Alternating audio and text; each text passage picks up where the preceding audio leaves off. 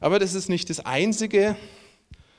Das ist noch was, was mir sehr auf dem Herzen liegt und ich glaube auch, wozu ich berufen bin, ist wirklich auch ein Stück Lehre zu geben oder das Volk Gottes zu lehren. Ich glaube, mir gefällt dieser Bibelvers ganz, ganz toll, den die Eva vorhin hatte. Das Volk, das seinen Gott kennt, wird aufstehen. Und ich glaube wirklich, in der jetzigen Zeit ist es wichtiger denn je, dass wir Gott kennen. Stimmt's? Und es ist auch nicht nur wichtig, dass wir Gott kennen, das ist das eine, sondern dass wir seine Pläne kennen. Dass wir die Zeit kennen, in der wir leben. Weil wenn wir nicht die Zeit kennen und auch nicht die Zeichen der Zeit verstehen, dann werden wir in die Irre gehen. Dann werden wir ganz viel Zeit, unsere kostbare Zeit vergeuden mit Dingen, die in der Ewigkeit keinen Wert haben. Und ich glaube, es ist so wichtig, dass wir diese Ewigkeitsperspektive haben. Ich glaube aber, es ist auch noch wichtig, dass wir die richtige irdische Perspektive haben. Weil ich glaube, es ist wichtig, dass wir uns vorbereiten auf die Zukunft. Glaubt das? Das machen die Deutschen ja normalerweise. Es gibt ganz viele Business-Teile, wo du dich vorbereitest auf deine Zukunft, auf deine Rente und auf das und dann legst du da Aktien und alles Mögliche. Ja? Es ist immer um die Zukunft. Aber ist das die Zukunft, was sie uns zeigen wollen? Oder ist die Zukunft im Wort Gottes drin? Ich glaube, die Zukunft, unsere Zukunft und auch die Zukunft dieser Welt ist im Wort Gottes. Und ich glaube, dass es eine ganz starke Macht gibt, dämonische Macht. Ich hoffe, ihr glaubt an Dämonen, ich glaube an Dämonen, die nicht will, dass wir wirklich die Pläne Gottes erkennen und dass wir auch die Zukunft wissen, die uns verblenden will. Und ich glaube, eine gute Bibellehre, auch wenn wir heute, was wir heute machen wollen, wisst ihr ja, wir wollen den Propheten Joel reingehen, dass uns Gott aufschließt, wie sieht denn die Zukunft wirklich aus? Und ich sage euch, die Zukunft, ich sage jetzt nicht mal unsere Zukunft, sondern ich sage erstmal allgemein, die Zukunft sieht schlechter aus, wie die meisten uns sagen wollen. Aber unsere Zukunft sieht besser aus. Aber sie sieht auch nur besser aus, wenn wir wissen, was Gott tun wird und wenn wir uns darauf vorbereiten. Wenn wir uns nämlich überhaupt nicht darauf vorbereiten, wenn wir in den Wegen der Welt wandeln, wird unsere Zukunft genauso aussehen wie die Zukunft der Welt. Und dann werden wir irgendwann aufwachen und erschrecken. Und ich glaube nicht, dass Gott will, dass wir irgendwann aufwachen und erschrecken, sondern ich glaube, dass Gott will, dass wir jetzt aufwachen, dass wir dann, wenn die Welt erschrickt vor dem, was kommt, eine Festung sind und die Welt zu uns kommt. Das ist Gottes Plan. Und deshalb müssen wir jetzt die Zukunft lernen zu verstehen und uns darauf vorbereiten. Und ich glaube, es ist total wichtig, dass wir lernen, in Dinge zu investieren, geistlich, praktisch, mit unserer Zeit und sogar auch mit Finanzen, die in diese Ewigkeitsperspektive und in die Zukunft für uns als Volk Gottes weisen. Also, zurück ich habe gedacht, wir wollen heute den Joel betrachten und ich sage euch ganz kurz, was ich machen will. Weil ich habe einen Plan. Ich hoffe, dass ich meinen Plan einhalten kann. Joel hat ja zum Glück nur vier Kapitel. Könnt froh sein, dass ich nicht den Propheten Jesaja genommen habe, weil sonst bräuchte man eine Bibelschulwoche. ja, Monat. Aber ich möchte in den Tagen, also heute und morgen, wirklich durchkommen. Ich will jetzt nicht ein Kapitel oder ein paar Verse rausnehmen, sondern ich will wirklich mal den ganzen Propheten irgendwie beleuchten. Das wird nicht umfassend sein, das ist logisch, aber trotzdem will ich, dass wir uns jedes Kapitel mal vornehmen. Aber ich möchte anfangen irgendwo mit diesen Thema ein bisschen ganz kurz über die Propheten allgemein im Alten Testament. Ihr habt ja alle schon mal eine Bibel in der Hand gehabt und dann wisst ihr, dass es irgendwo die Propheten gibt. Unsere Bibel ist so unterteilt. Zuerst gibt es bei uns, so hat man das mir im Konfirmandenunterricht beigebracht und so ist es eigentlich noch so gängig. Zuerst kommen die Geschichtsbücher, dann kommen die Lehrbücher und dann kommen die Propheten. Das eine von euch auch so gelernt? Oder waren alle in dem Konfirmandenunterricht? Seht ihr ich bin evangelisch. Aber in unserer deutschen Bibel stehen die Propheten im Schluss im Alten Testament. Das wisst ihr. Wisst ihr auch, dass es in der hebräischen Bibel nicht so ist? Die hebräische Bibel, der Tanach, ist anders aufgebaut. Ja? Der beginnt mit den fünf Büchern Mose. Die nennt man die quasi, das ist die Tora, den Begriff kennt ihr alle, also heißt eigentlich übersetzt die Wegweisung oder die Grundlegung. Die, ja?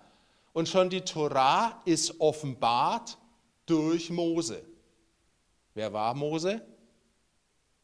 Ein Prophet, oder? Die Bibel sagt uns im letzten Vers oder in den letzten Versen von 5. Mose, Kapitel 34, und es stand niemand mehr auf wie der Prophet Mose, der Gott gekannt hat von Angesicht zu Angesicht. Das heißt, die hebräische Bibel, das Verständnis der hebräischen Bibel ist, dass die Grundoffenbarung eine prophetische Offenbarung ist von einem Propheten.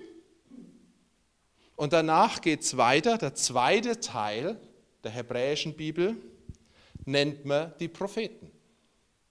Und das Interessante ist, dass die Propheten dann unterteilt werden in die vorderen Propheten, nennt man sie, und die hinteren Propheten.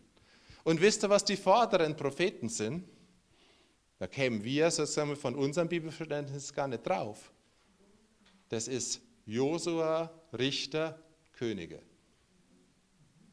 Also das, was wir als Geschichtsbücher verstehen, versteht der Hebräer als Prophet, als eine prophetische Offenbarung, eine weitere prophetische Offenbarung. Und dann gibt es noch die hinteren Propheten. Und die hinteren Propheten sind überwiegend die, die wir gelernt haben als Propheten. Nämlich Jesaja, Jeremia und Hesekiel und das dritte nennt, oder das vierte, Entschuldigung, nennt man im hebräischen Ding das Zwölf-Prophetenbuch. Und zu diesen zwölf Propheten, diesen Ausdruck gibt es auch bei, dem, beim, bei unserer Deutschen, das sind die kleinen Propheten.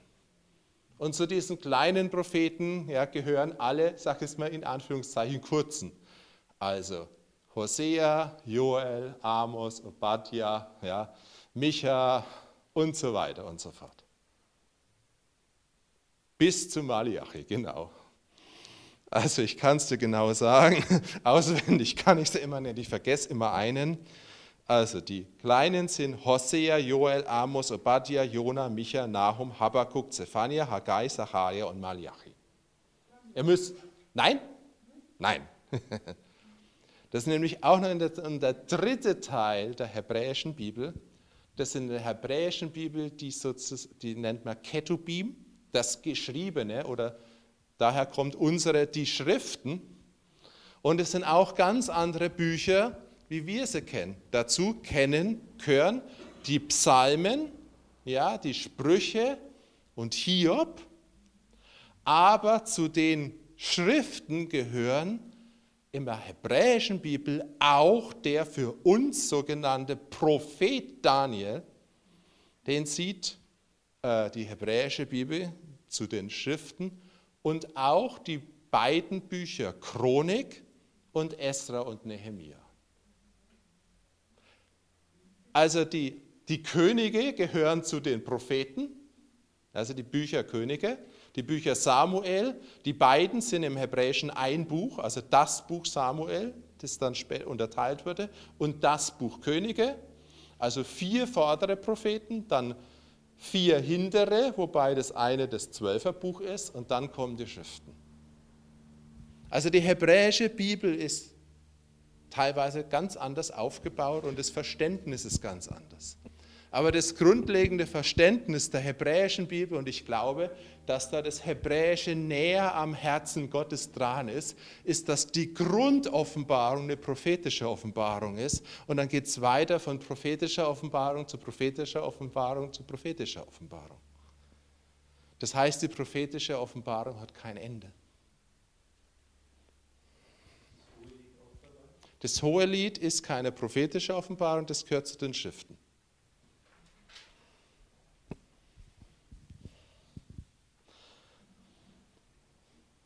Also wir heißen, in unserer deutschen Bibel gibt es 17 Propheten, die vier großen und dann die zwölf und das Buch Daniel. Ich weiß nicht, warum habe ich hier, warum habe ich hier 17? Eigentlich komme ich jetzt auf 16, egal. Ja, aber äh, Jesaja, Jeremia, Hesekiel und Daniel und die, und die zwölf müssen 16 sein. Habe, ja, Klagelieder gehören aber, ja, das Klagelieder ist immer die Frage, wo sie im Deutschen hinwachst. Das Einzige, was ich euch sagen wollte und was, glaube ich, wichtig ist, ist, dass der Hebräer oder die Juden heute noch auch das, was wir teilweise als Geschichtsbücher gelernt haben oder als Geschichte, immer als prophetische Offenbarung begreift. Ja, weil Mose ein Prophet war, weil in den Büchern Samuel Samuel als der Prophet dargestellt wird und weil David in den Büchern Könige primär als Prophet und nicht als König dargestellt wird. Wisst ihr das? Der Liebling Gottes war ein Prophet. Und als Prophet war er König. Ja, und deshalb konnte Gott ihm so viele Offenbarungen geben. Ja? David bekam die Offenbarung über die Stiftshütte. David bekam die Offenbarung über den Tempel. Er hat die Pläne gemacht und dann hat Salomo es ausgeführt. Aber David war ein ganz starker Prophet und hat ganz viele, sagt jetzt mal, die Psalmen sind prophetische Offenbarung. Ja, und das ist, glaube ich, äh, und so sieht der Hebräer, und das werdet ihr merken, wie wichtig das dann ist, ganz viel in der Geschichte prophetisch. Er versteht die Geschichte prophetisch oder er fragt immer, was die Geschichte bedeutet prophetisch. Während wir trennen ganz oft, das, ist eine, das eine ist die Geschichte und so, was ist die Prophetie. Aber das ist ein Denken, was das Griechische äh, gemacht hat, was im Ursprung jetzt von der Bibel her so nicht drin ist. Und ich glaube, Joel ist ein ganz starker Prophet und das werden wir, werden wir sehen, der Gott in der Geschichte begreift. Und der letztendlich sagt, das wird fast unser I-Punkt dann am Schluss sein, alles, was in der Geschichte geschieht, ist von Gott gewirkt. Alles. Und das darfst du heute gar nicht sagen, weil das ist mega anstößig. Aber Joel, und das werden wir sehen, hat ein ganz anderes Verständnis teilweise wie wir. Und ich glaube, deshalb ist es so gut, dass wir uns auf diesen Propheten einlassen und auch ja, hören, was er in unsere Zeit hinein zu sagen hat. Weil Joel hat eine ganze Menge zu sagen. Ich glaube, es ist ein, gerade ein Prophet. Ich würde mal sagen, der ist mega aktuell. So, also das ganz kurz war zu den Propheten. Dann klar, es ist irgendwie auch logisch, jeder Prophet hat seine Offenbarung, hat eine ganz spezifische Offenbarung von Gott. Und es gibt im Neuen Testament einen Vers, und den finde ich sehr, sehr gut und sehr wichtig, auch für unser Verständnis als Christen. Im Hebräerbrief steht im Kapitel 1, Vers 1 steht drin, nachdem Gott vor Zeiten vielfach und in vielerlei Weise geredet hat zu den Vätern durch den Propheten oder durch die Propheten, Entschuldigung, hat er zuletzt in diesen Tagen zu uns geredet durch den Sohn. Also da sagt Paulus oder der Schreiber des Hebräerbriefs, ich weiß, da gibt es immer viele Diskussionen, äh, ganz klar, Gott hat in unterschiedlicher Weise geredet durch unterschiedliche Propheten. Und jedes von denen ist ein jeder von denen ist ein Stück Offenbarung, aber die letztgültige und die höchste Offenbarung geschieht natürlich nicht durch die Propheten, sondern sie geschieht durch den Sohn. Und wenn du das jetzt noch toppst, wenn du das im Griechischen liest, steht nämlich nicht drin, dass Gott durch die Propheten geredet hat, sondern er hat geredet in den Propheten. Also das will heißen, der Prophet selbst ist die Offenbarung. Ja? Er selbst verkörpert die Offenbarung. Durch alles, was er ist, wie er lebt, was er sagt. Und wenn du manchmal die Propheten anguckst, äh, die haben ja schon teilweise krasse Schicksale. Ich gebe euch mal nur zwei Beispiele, was ist vielleicht die, die härtesten. Der Prophet Jeremia. Er wisst, er hat zu einer harten Zeit gelebt, wo das Volk in die Knechtschaft gegangen ist und er musste Gericht weissagen. Und wie war sein Leben? Gott hat ihm verboten zu heiraten. Er sollte das verkörpern. Glaubt ihr, dass der Prophet gelitten hat? Oder das andere, das ist vielleicht noch krasser, äh, Beispiel Hesekiel. Hesekiel hat eine ähnliche Zeit gelebt. Ja, die drei großen Propheten sind alle viel mit dem Exil oder der Zerstörung Jerusalem zu tun. Hesekiel war verheiratet und den, den Tag, wo Jerusalem zerstört worden ist, ist seine Frau gestorben. Das war ein Zeichen, das war ein prophetisches Zeichen. Der Prophet hat erlitten, erlebt, was diese Zerstörung letztendlich in Gottes Herz angerichtet hat, obwohl er selbst zugelassen hat. Das heißt, du kannst einfach nicht, also wenn du prophetisch bist, bist du fulltime prophetisch. Du kannst nicht sagen, so, ich lebe jetzt hier mein Leben und dann gehe ich mal schnell in den Gottesdienst und weissag drei Wörter.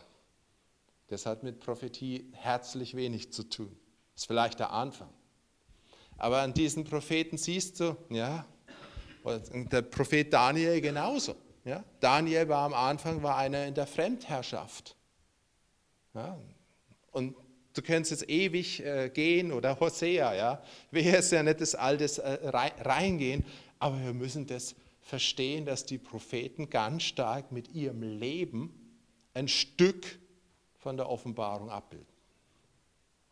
Und deshalb, ja, das ist dann schon der nächste Punkt, ist es so wichtig, weil in der Bibel gilt dieses äh, ja, Wort, was er sagt, Nomen est Omen.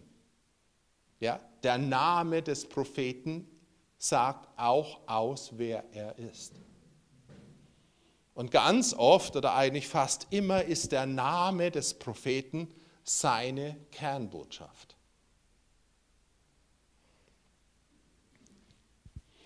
Deshalb ist es ein ganz spannendes Kapitel die mich ein bisschen kennen, wissen das, dass ich das liebe, Namen der Bibel zu verstehen und zu studieren. Weil wir, wenn wir es im Deutschen jetzt lesen, dann lesen wir ja Jesaja, Jeremia, Hesekiel oder früher Elisa, Elia, Samuel, Mose. Das sind für uns halt Namen. Aber meistens kennen wir nicht die Bedeutung, oder? Ja? Aber der Hebräer, wenn er den Namen hört, kannte die Bedeutung, weil es ja in seiner Sprache ist. Ja, wenn ich jetzt äh, hier irgendjemand habe, bei den Schweizern war das früher üblich oder äh, verbreitet, da gab es Leute, die, die hießen Gott Lob oder Gott Hilf. Ja, das verstehst du als Deutscher. Aber wenn ich sage Jesaja, das verstehst du als Deutscher nicht. brauchst du Übersetzung dafür. Und wenn ich sage Joel, das verstehst du als Deutscher auch nicht, oder? Du weißt nicht, was Joel eigentlich heißt. Ja? Aber das ist so wichtig und ich habe jetzt heute die Zeit, ist auch nicht das Thema, dass wir uns die Namen der Propheten mal angucken. Aber es sind ein paar, möchte ich sagen, was ich euch trotzdem mitgeben will, weil es sowas ist, was immer wieder vorkommt. Es gibt im Hebräischen zwei Bezeichnungen, zwei Hauptbezeichnungen, würde ich sagen. Das ist nicht umfassend, aber zwei Hauptbezeichnungen für Gott. Das eine ist der Name El, und der steckt in ganz vielen Namen drin.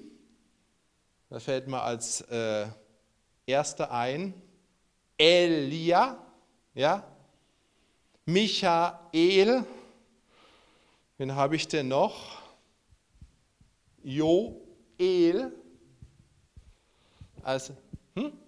Samuel, genau, also ganz oft ist dieses Wort El, hm? Nathanael, ja, also es, sind ja nicht nur Propheten, aber ganz viel, in ganz vielen Namen steckt einfach dieser Begriff El drin und El heißt Gott. Aber es gibt, sagt es mal, einen speziellen Akzent, der dabei betont wird. Und zwar ist es immer der starke Gott, ja, Gott in seiner Stärke. Also Und dann gibt es einen zweiten Begriff, der auch immer wieder vorkommt, und das ist eigentlich der, der die Bibel am meisten prägt. Und kennt er auch den Namen, das ist der Name Jahwe. Das ist das, wie letztendlich die Offenbarung Gottes am Sinai war. Weil Mose lernt Gott kennen, als, als er sich ihm vorstellt, sagt er, ich bin Jahwe das ist mein Name. Und Jahwe hat auch eine ganz spezielle Bedeutung. Es ist der Gottesname, aber in dem steckt noch mehr drin, weil dieses Wort Jahwe ist hergeleitet von einem hebräischen Verb und dieses Verb heißt Haya. Und dieses Verb heißt wörtlich übersetzt oder probiert zu übersetzen, ist immer schwierig, manches ein bisschen so 100% zu übersetzen, werden, geschehen, in Existenz kommen.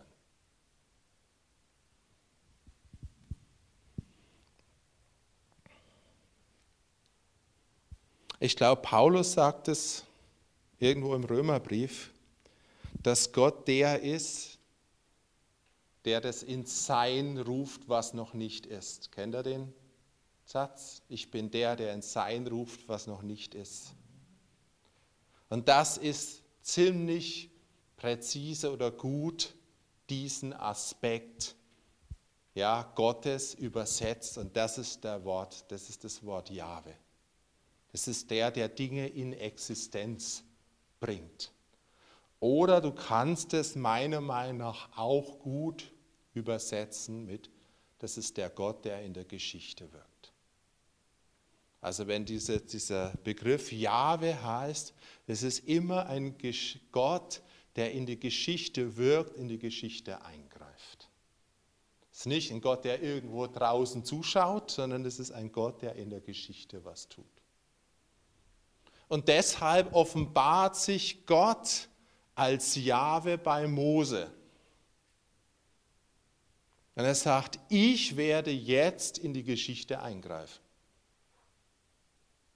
Und ihr wisst ja die ganze Situation. Israel war in der Gefangenschaft.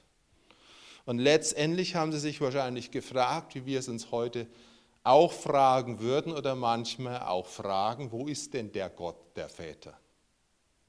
Und dann kommt Mose mit dieser Offenbarung und Gott begegnet ihm, ich bin der, der in die Geschichte handelt, ich werde jetzt eingreifen, ich werde diesen Zustand nicht so belassen. Und dann geschehen Zeichen und Wunder durch Mose und Gott beweist, dass er in die Geschichte eingreift. Und das ist diese Grunderfahrung und diese grundprophetische Offenbarung, die letztendlich den Grund, die ersten fünf Bücher Mose bildet, die sagt, die Israeliten sagen, das ist meine Grundoffenbarung. Es ist ein Gott, der in der Geschichte handelt. Es ist ein Gott, der in die Geschichte eingreift und letztendlich, das muss man noch dazu ergänzen, es ist ein Gott der Befreiung, der unsere Geschichte zum Guten wendet.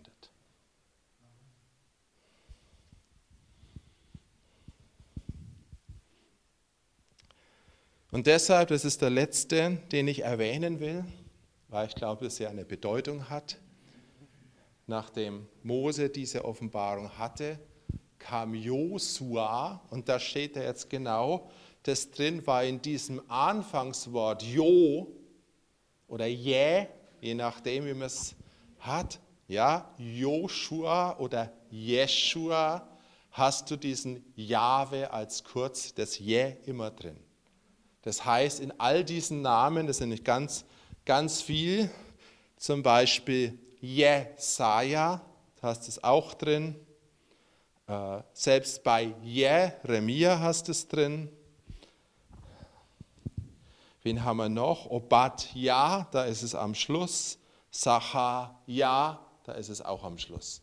Ist immer dieser Begriff Jahwe in der Bedeutung der Propheten mit drin. Ja, also man kann jetzt, kann jetzt ganz viel. Äh, das ist ein ganz spannendes Thema. Ich will euch eigentlich auch nur da mal ein bisschen äh, Appetit machen, weil wir können die Propheten nicht verstehen, wenn wir nicht ihren Namen verstehen. Das ist total wichtig. Aber Josua, das haben wir gelernt, Josua, das Buch Josua ist für die Hebräer ein prophetisches Buch. Ja? Das ist das Buch der Landeinnahme, wo Israel ja endlich sein Land bekommt. Und Joshua übersetzt, haben wir zwei Wörter drin. Das eine ist der Gottesname Jahwe und das andere ist das Wort Yasha und das heißt Rettung. Also bewirkt der Gott in der Geschichte Rettung. Ja, das ist die Offenbarung von Josua. Mose führt sie raus, aber Josua führt sie hinein in das Land. Also bewirkt Gott, der in der Geschichte am Anfang sie rausgeführt hat, dass er sie hineinführt und in einen Platz führt, wo sie endlich Frieden haben. Das ist die Bedeutung von Joshua als den Prophet. Und ihr habt es ja schon gehört oder gemerkt, Joshua und Jeshua ist im Prinzip, es ist derselbe Name. Und unsere tiefste Offenbarung des Wesens Gottes ist in dem Namen Jeshua. Joshua ist der, der Gott handelt in der Geschichte, um zum Heil zu führen. Das ist die Übersetzung. In Matthäus 1 kannst du es auch lesen. Ja, da stehen, du sollst seinen Namen Jesus, ja, Jeshua heißen, denn er wird das Volk retten von allen Sünden. Ja, da wird der Name genau übersetzt. Das Wort retten ist in Joshua, Jeshua drin. Also Jesus ist der, der rettet aus einem unheilvollen Umfeld ja, raus in eine Sicherheit. Er rettet uns vor den Sünden und von allen Auswirkungen der Sünden.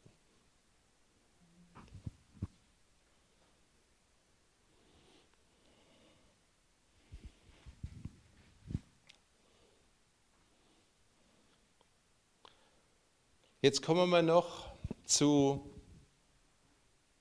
Joel und zu Elia.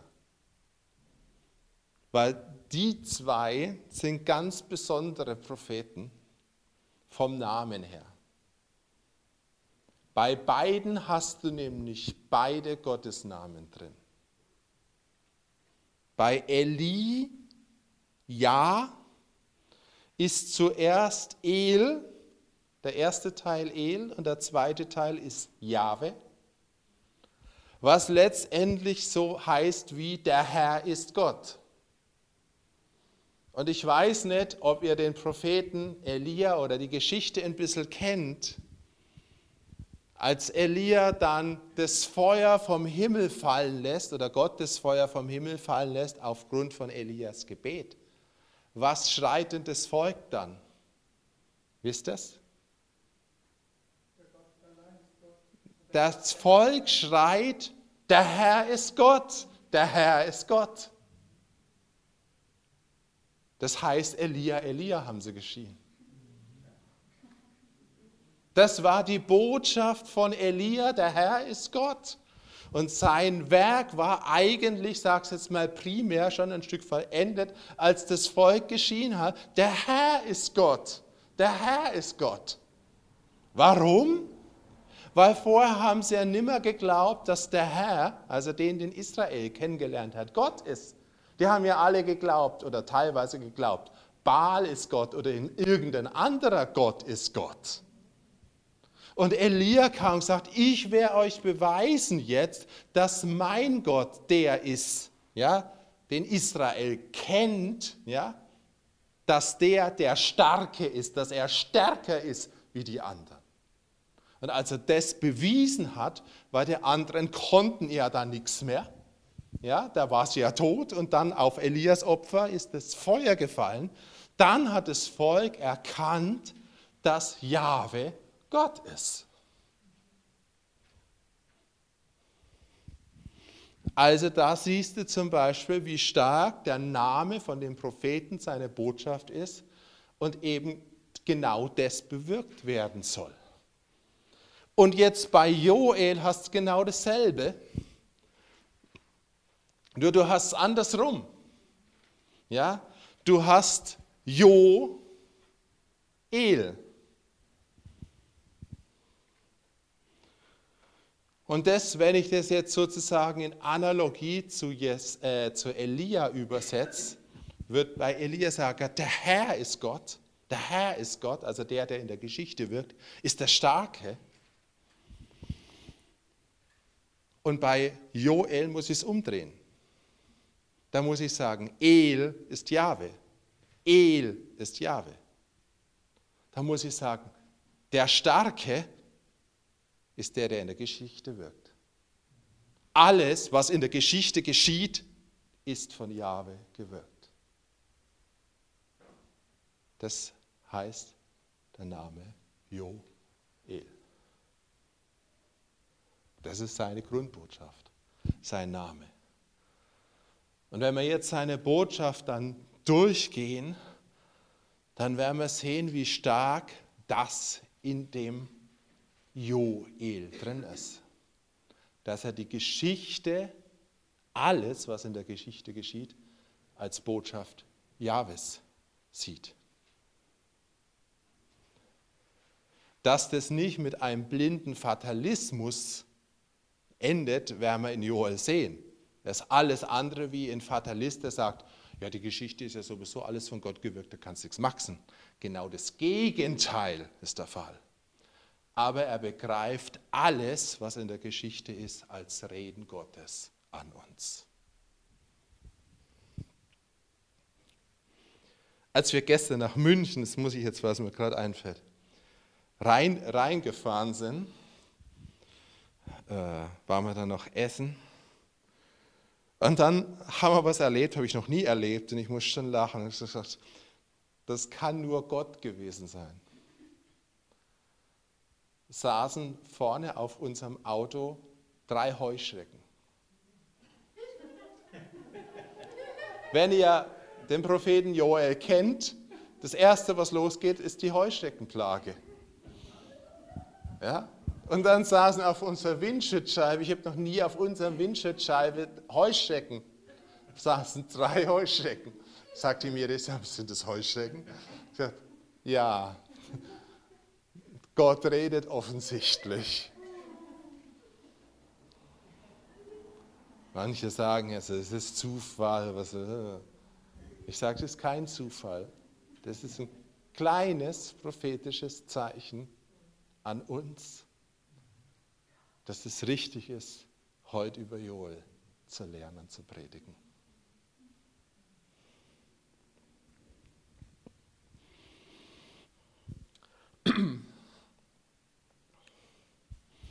So, was habe ich jetzt noch?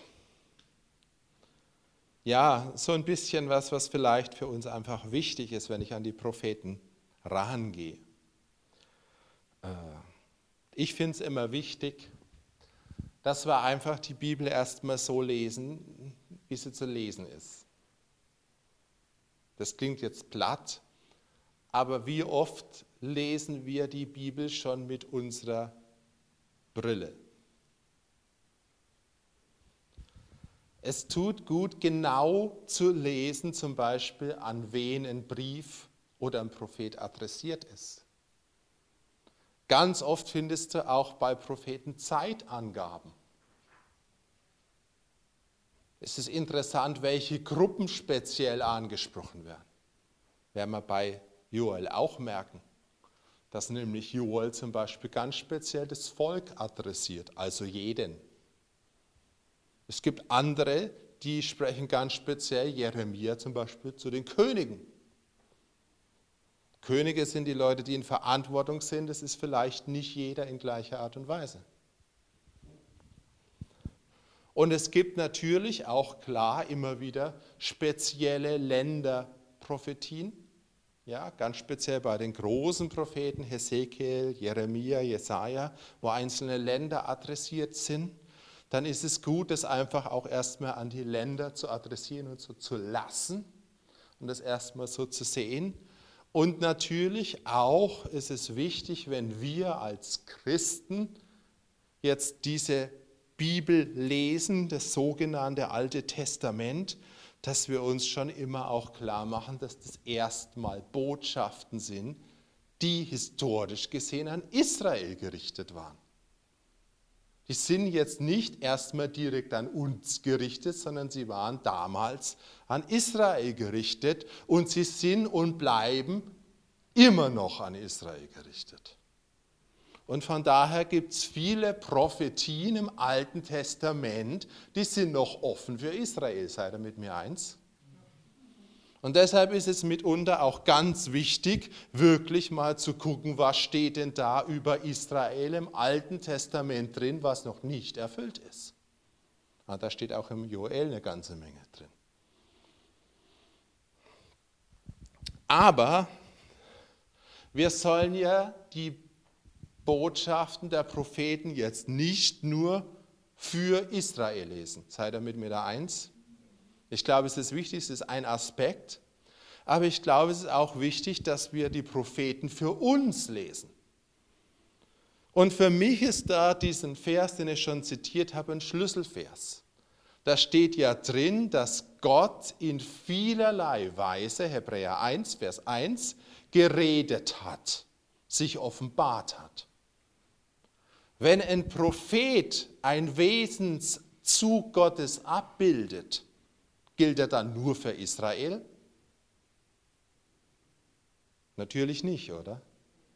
Sondern wo der Prophet ein Wesen Gottes abbildet oder erklärt oder zeigt, dann gilt es genauso für mich. Und so darf ich die Propheten nehmen.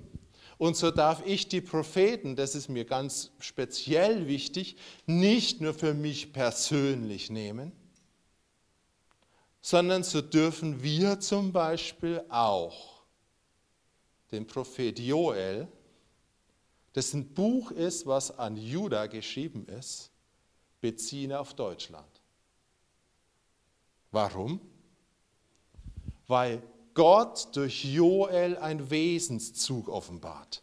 Und dieser Wesenszug Gottes gilt für Israel in gleicher Weise wie für Deutschland. Glaubt ihr das? Ich gebe euch mal da, ich denke, das ist was ganz Wichtiges, weil wir da uns sicher sein müssen. In Exodus, also 2. Mose 4, Vers 22 steht folgender Satz, den Mose zum Pharao sagen soll. So spricht der Herr, Israel ist mein erstgeborener Sohn und ich gebiete dir, dass du meinen Sohn ziehen lässt, dass er mir diene. Wirst du dich weigern, so will ich deinen erstgeborenen Sohn töten. Das sagt uns die Bibel ganz klar, dass Gott Israel, das Volk, wie einen Sohn sieht. Gibt es noch andere Söhne? Ja. Gott sieht Völker als Söhne. Jedes Volk sieht er als Sohn. Aber in den Söhnen gibt es einen Erstgeborenen. Und das ist Israel. Und das müssen wir verstehen. Und deshalb, wenn Gott zu Israel redet, redet er zum erstgeborenen Sohn. Und ich bin schon eins, wenn ich sage, als Vater wirst du nicht zu jedem Sohn 100% gleich reden, stimmt's? Aber dein Wesen ist zu jedem Sohn dasselbe. Ja? Du bleibst für jeden Sohn derselbe Papa mit demselben Charakter. Und deshalb den Charakter Gottes und das Wesen Gottes, was durch Joel offenbart wird, gilt für Israel, aber es gilt auch für Deutschland. Und ich sage es mir weiter, und es gilt für die ganze Welt. Und das, was ich heute mit euch machen will, warum ich jetzt Joel studieren will, ich will nicht primär Joel für Israel studieren. Das ist ein Nebenaspekt, wird mit eine Rolle spielen, ganz besonders morgen nochmal. Aber ich will Joel studieren in Bezug auf Deutschland und in Bezug auf die ganze Welt. Weil ich glaube, der hat was zu sagen.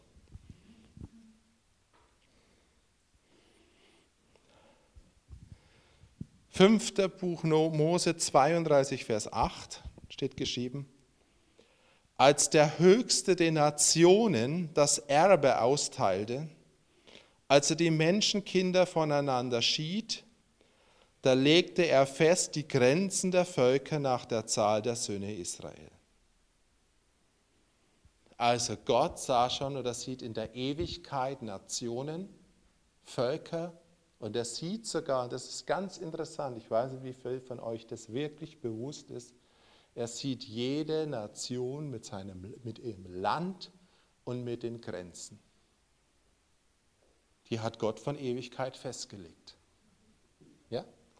Ich glaube, wir glauben das bei Israel, oder? Wir glauben, dass Gott Israel ein Land gegeben hat.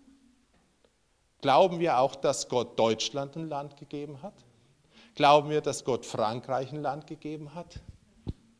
Dann wird es ganz spannend.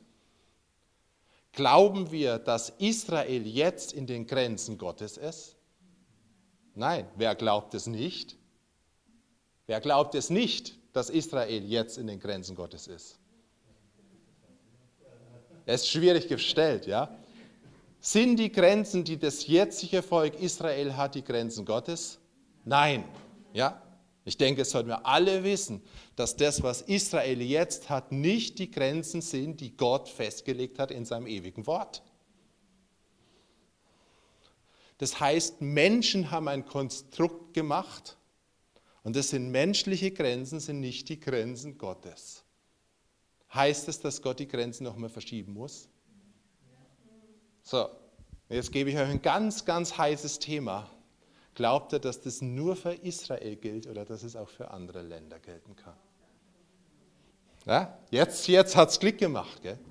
Weißt du, Gott sieht Länder mit Grenzen. Und viele Ländergrenzen sind von Menschen gemacht und das sind nicht die göttlichen Grenzen. Das darfst du als Deutscher vielleicht nicht zu laut sagen. Versteht ihr?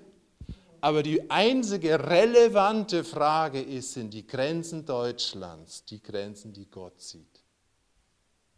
Sind die Grenzen Israels, sind die Grenzen Polens, sind die Grenzen von, was weiß ich, die Grenzen, die Gott in seinem ewigen Plan hat?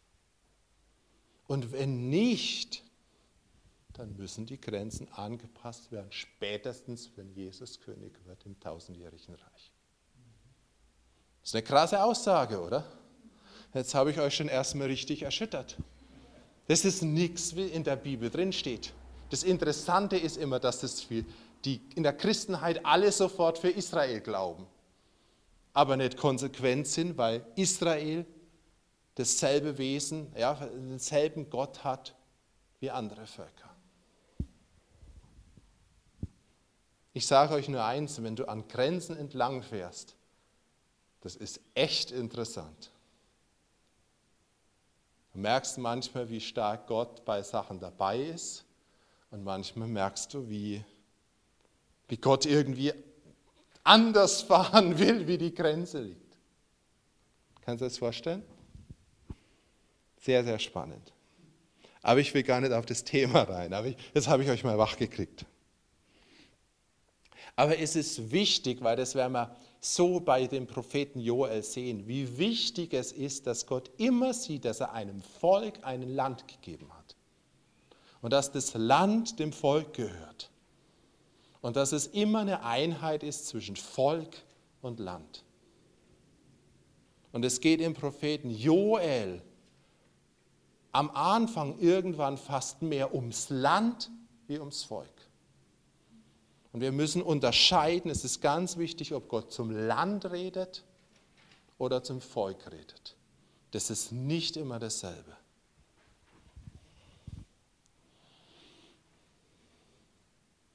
Dann gibt es noch was, was bei den Propheten auch ganz wichtig ist, sind Städte. Und deshalb gibt es viele Prophetien im Alten Testament, die sind über Jerusalem. Gott prophezeit nicht nur über Jerusalem, sondern zum Beispiel auch über Bethlehem.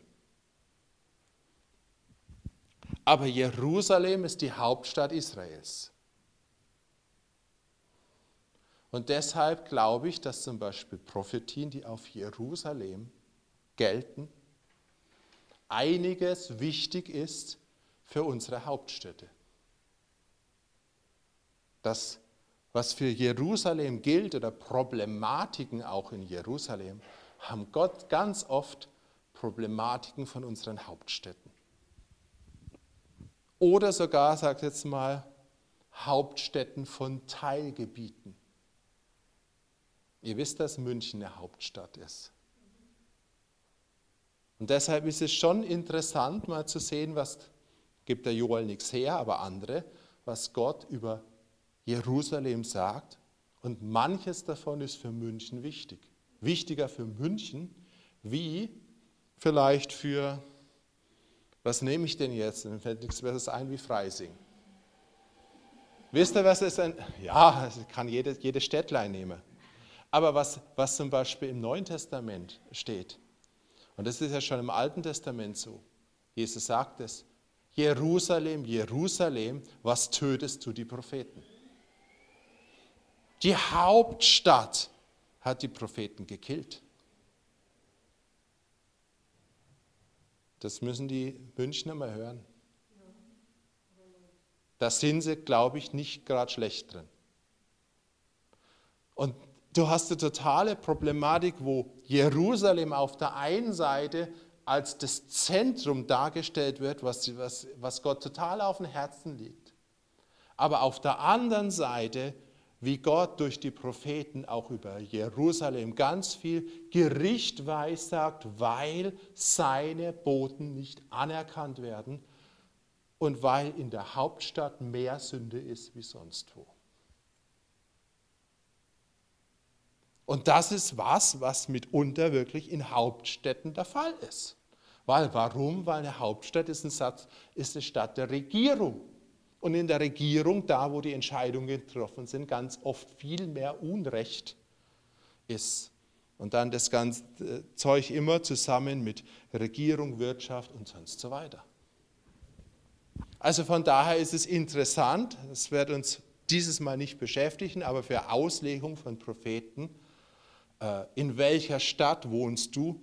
Ich würde jetzt nicht unbedingt sagen, dass die Prophetien für Jerusalem für jede Kleinstadt gelten. Versteht ihr warum?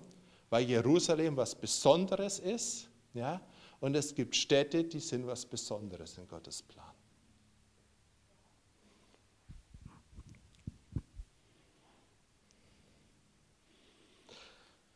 Dann gibt es natürlich noch Jetzt haben wir den Aspekt, wir können alttestamentliche Prophetien beziehen auf unser Land, auf manche Städte.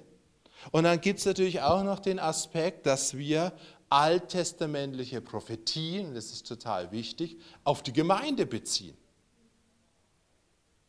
Auf die Gemeinde Gottes.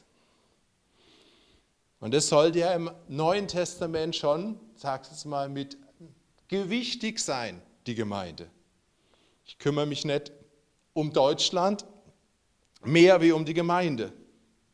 Das wäre sonst eine falsche Priorität. Aber die Gemeinde, und das ist dann auch wichtig bei einer Auslegung, ist jetzt kein Konstrukt, will ich mal sagen, wie ein Land. Die Gemeinde im Neuen Testament ist ja letztendlich, wenn ich es mal so sagen will, eine geistliche Größe. Ja, so wie es im Alten Testament irdische, reale Größen gibt, gibt es Sachen im Geist im Neuen Testament. Und die Gemeinde ist sowas, sagt jetzt mal, wie ein Volk, aber als geistliche Größe. Das heißt, ich darf sehr wohl die Prophetien im Alten Testament nehmen, aber ich muss sie dann eben primär geistlich verstehen und nicht irdisch verstehen, weil sonst vermische ich was. Ich muss die Prophetien im Alten Testament irdisch verstehen für mein Land oder für die Länder, aber ich muss sie geistlich verstehen für die Gemeinde. Ich gebe euch ein Beispiel. Ich weiß, es ist ein bisschen kompliziert, aber ihr seid in der Bibelschule. Wenn Gott sagt, ich will Regen geben für das Land. Ihr glaubt, dass Regen wichtig ist für ein Land, oder?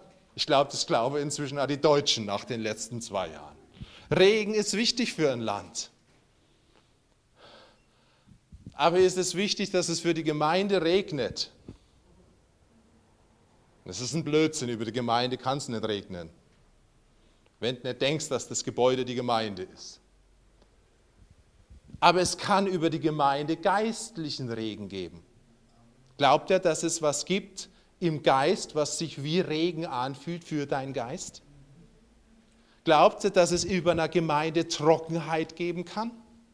Und dass es Regen geben kann? Und genau das, was zum Beispiel Joel hat, genau in dem Aspekt Trockenheit, Dürre, das kann es über eine Gemeinde geben, im, aber im Geist.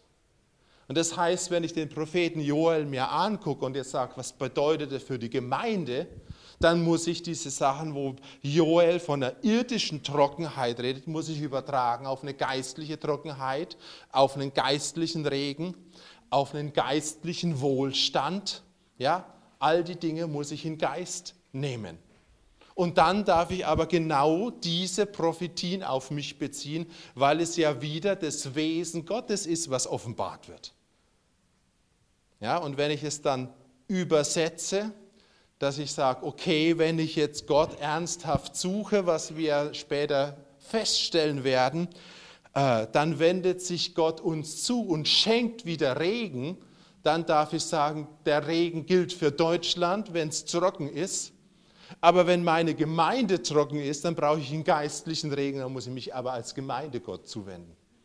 Das heißt, wenn es in der Gemeinde trocken ist, ist die Gemeinde von Gott fern. Ganz einfach. Ja?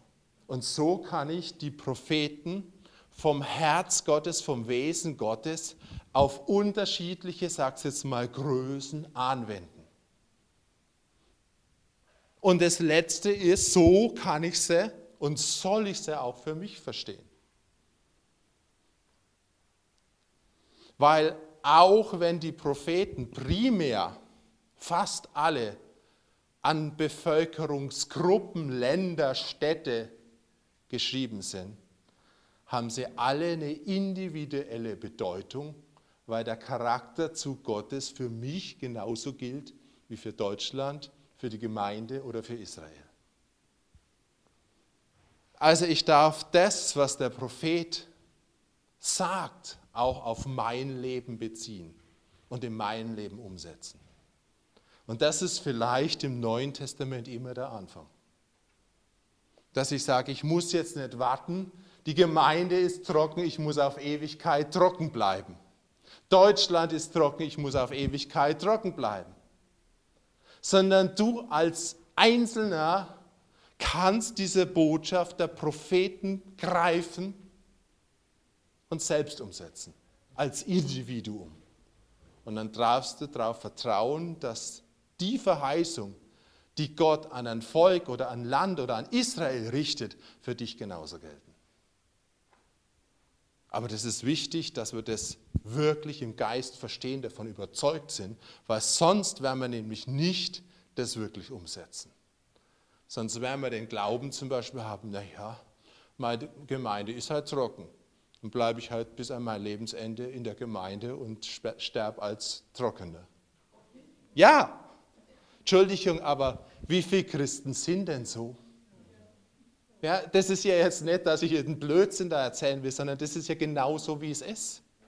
Es ist ja nicht so, dass jetzt die Massen an Leuten aufstehen würden und sagen, ich kann das ändern, indem ich eine Botschaft von dem Propheten jetzt richtig für mich nehme und da reingehe. Und ich vielleicht dann irgendwie ein Zeichen werde, dass die ganze Gemeinde sagt, ja, warum bist denn du so frisch? Und die ganze Gemeinde plötzlich erkennt, ja, eigentlich sind wir alle trocken. Oder ein Land es nimmt und plötzlich, weißt du, vielleicht sagt ihr, ich bin, aber plötzlich regnet es über ganz Deutschland bis an die Grenzen von Deutschland und in allen Ländern Europas ist Dürre. Glaubt ihr, dass sowas gibt? Es gab immer wieder solche Zeichen. Wisst ihr, ich, ich liebe diese Geschichten. Als Tschernobyl war, gab es ziemlich in der Nähe irgendeinen Bauernhof, der einen Christen gehört hat. Und dann hat man später die Radioaktivität auf dem Bauernhof gemessen. 0,0. Das ganze Land war verseucht. Und da, glaubst du nicht? Ich glaube das. Und ich habe schon solche Sachen erlebt. Es gab schon Sachen, wo wir gebetet haben und wo du plötzlich gesehen hast, da Regengrenze, da Regengrenze, da wo du gebetet hast, Sonnenschein.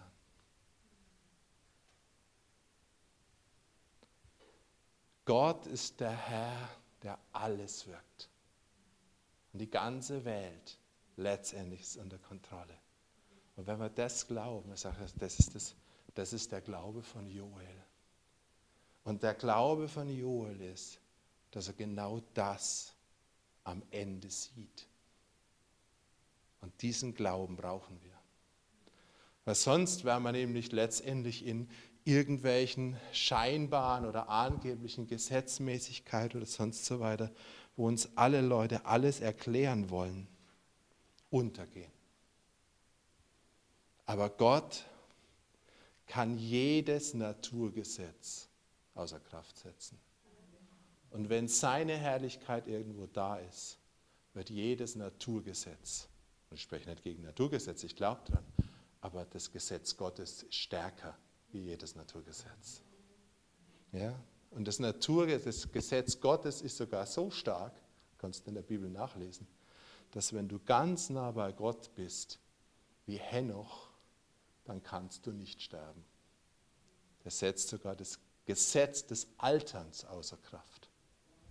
Das Problem ist nur, dass wir Christen nicht so nah bei Gott sind wie Henoch. Das ist das Problem. So. Jesus, ich danke dir für die Propheten und ich danke dir, dass du uns die Propheten gegeben hast, dass wir glauben dürfen, dass du durch die Propheten eine Botschaft hast, ganz stark für uns, dass du eine Botschaft jetzt hast, auch für unser Land, für Deutschland und dass du auch eine Botschaft hast für München. Herr, das wollen wir heute wirklich total erleben, dass du zu uns, zu Deutschland und zu München redest. Amen.